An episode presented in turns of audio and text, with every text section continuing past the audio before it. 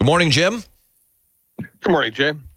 All right, Jim, so let's first of all touch on some of the things going on, especially in the offseason here with the Twins. They made that trade, sending Jorge Polanco to Seattle to get four players in return. When you look at their infield right now, first base, second base seem to be somewhat questionable. Do you know what the initial plan is, and what are the possibilities for this season with those two positions? Well, Julianne gets first shot at being second baseman if they don't make any other moves. I could see them having Julianne be their everyday second baseman, Kyle Farmer being the guy who plays against tough lefties and is a defensive replacement. Julianne needs to improve defensively, but if he just proves enough to be functional, he's going to hit enough to have great value at that position.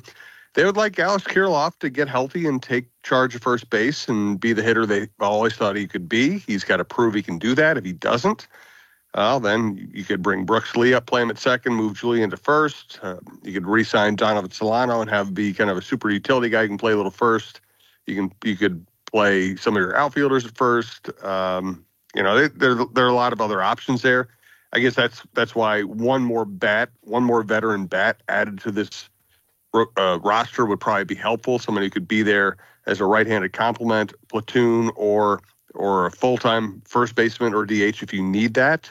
They'll probably keep the DH spot pretty wide open in case Buxton can't play a lot of games in center field. But, they'd love it if Kirilloff and Julianne would play to their potential. If it doesn't happen, they'll have to scramble.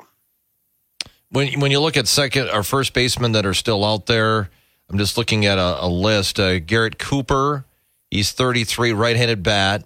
Would they be looking and Donovan Solano, would they consider bringing him back?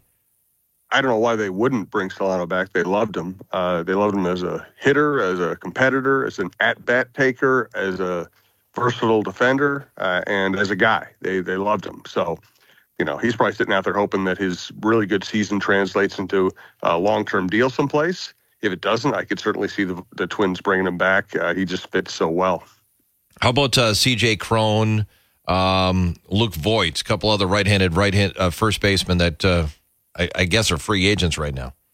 Yeah, they would both make sense. I think the Twins are, before they actually spend money, I do think the Twins are waiting to see what's going to happen with the TV deal. They did pretty well financially in this last trade because the Mariners ate some of the salary. But I just think they want a little more certainty before they spend, more than just pocket change on a free agent. How about center field? Certainly Byron Buxton, we expect, will be the opening day center fielder. Because of his injury history, are they going to have somebody as a backup? And I see Michael A. Taylor still out there as a free agent. Taylor's another guy who come back. Now, honestly, I'm blanking on it. I don't have my roster in front of me, but they did sign somebody who can play center field. I'm trying to remember who that was. The Bubba Thompson? Yeah, he's one of the... They have some other people who can play center field in the pinch. Kepler could. Kepler doesn't like to, and they really don't want to force him to. I think Michael A. Taylor would be another great guy to bring back. He was perfect for this team. He can play a great center field. He can hit a home run. He can steal a base. He's not a great offensive player, but he certainly fits at the bottom of the order very well. Again, like Solano, a great pro that they really liked personally. He'd be an easy solution there. How do you feel about Adam Duvall? Another possibility. I honestly haven't spent much time on Twins free agents because I know they're going to sign one yet. Right. If they get a TV deal, then that changes things. Right now, we're just kind of throwing names around for no reason. I just wanted to a couple other names just before we move on to something else. JD Martinez and Jorge Soler. Once they do get this money thing straightened out, would they consider a right-handed DH? Well, no. They're not going to block Buxton from being in the lineup. And listen, Buxton performed horribly as a DH last year. He's going to have to fix that if he's going to have a lot of at-bats at DH. I think playing, at least occasionally in center field will kind of calm his mind and make him not feel like he's being forced to be a DH. He should be a better hitter than he was as DH last year. But they're going to keep the DH spot, semi-open. They'd like to have other alternatives, and they certainly like to have somebody who can be a DH if Buxton ends up playing 100 games out there, which doesn't seem likely, but you never know. But they're not going to go get a Nelson Cruz type who would just preclude Buxton from being in the lineup if he can't play center field. Jim, with the move that was made on Monday, does that pretty much set the Twins with their pitching, whether it be starting or relief pitching? I mean, the bullpen is really deep and could be absolutely dominant. The rotation has 5 veteran starters, and you have some people, around the organization who can be a spot starter for you. Obviously, would they like to have one more veteran starter just to have somebody in reserve? Yeah. Are they going to spend much on that position like that? Probably not. So, I think it's not the perfect rotation, but I think they think if they're relatively healthy, with Lewis, Correa, and Buxton performing to their usual levels, they're going to score a lot of runs. The bullpen's going to be dynamic, and if they can just have guys who can be good for 5 or 6 innings, that's going to play pretty well. Jim, do you, and we talk about starting pitching a lot. Certainly the names that you mentioned are guys that are going to figure in right away, but don't you usually say that, you need to have like 6 or 7 or 8 guys because there's going to be injuries, there's going to be things that are going to come up? You do, but how much you're going to spend on your 6th starter, not knowing if or when you're going to need them. The 6th, 7th, 8th guys end up being important, but they end up being, minor leaguers, prospects, relievers who jump in. There are ways of filling in there without going and spending $50 million.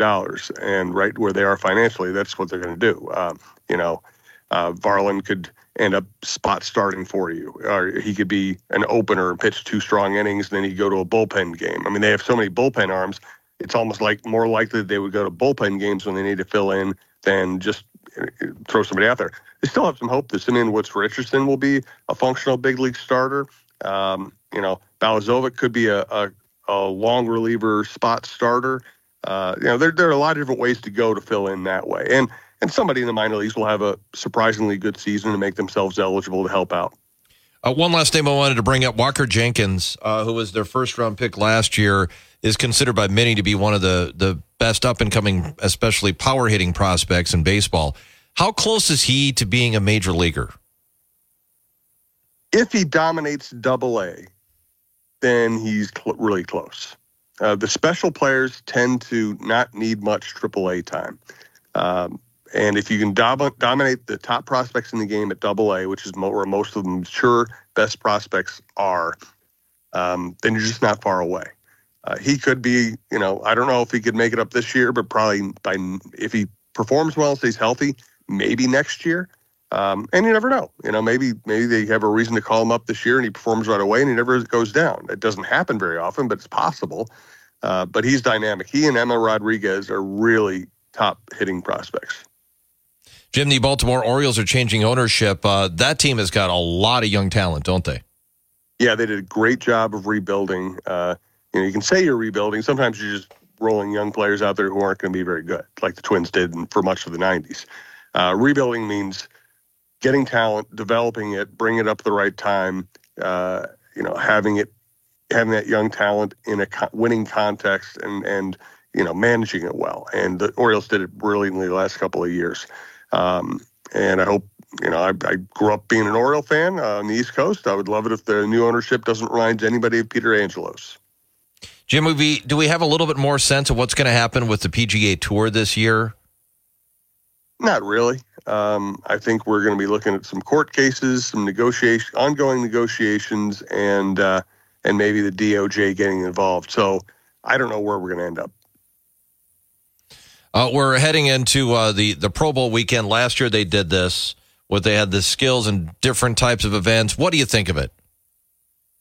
I kind of like it, and here's one thing I really like about it is, football's a strange entity for a modern entertainment entity in that you really don't spend a lot of time looking at people's faces.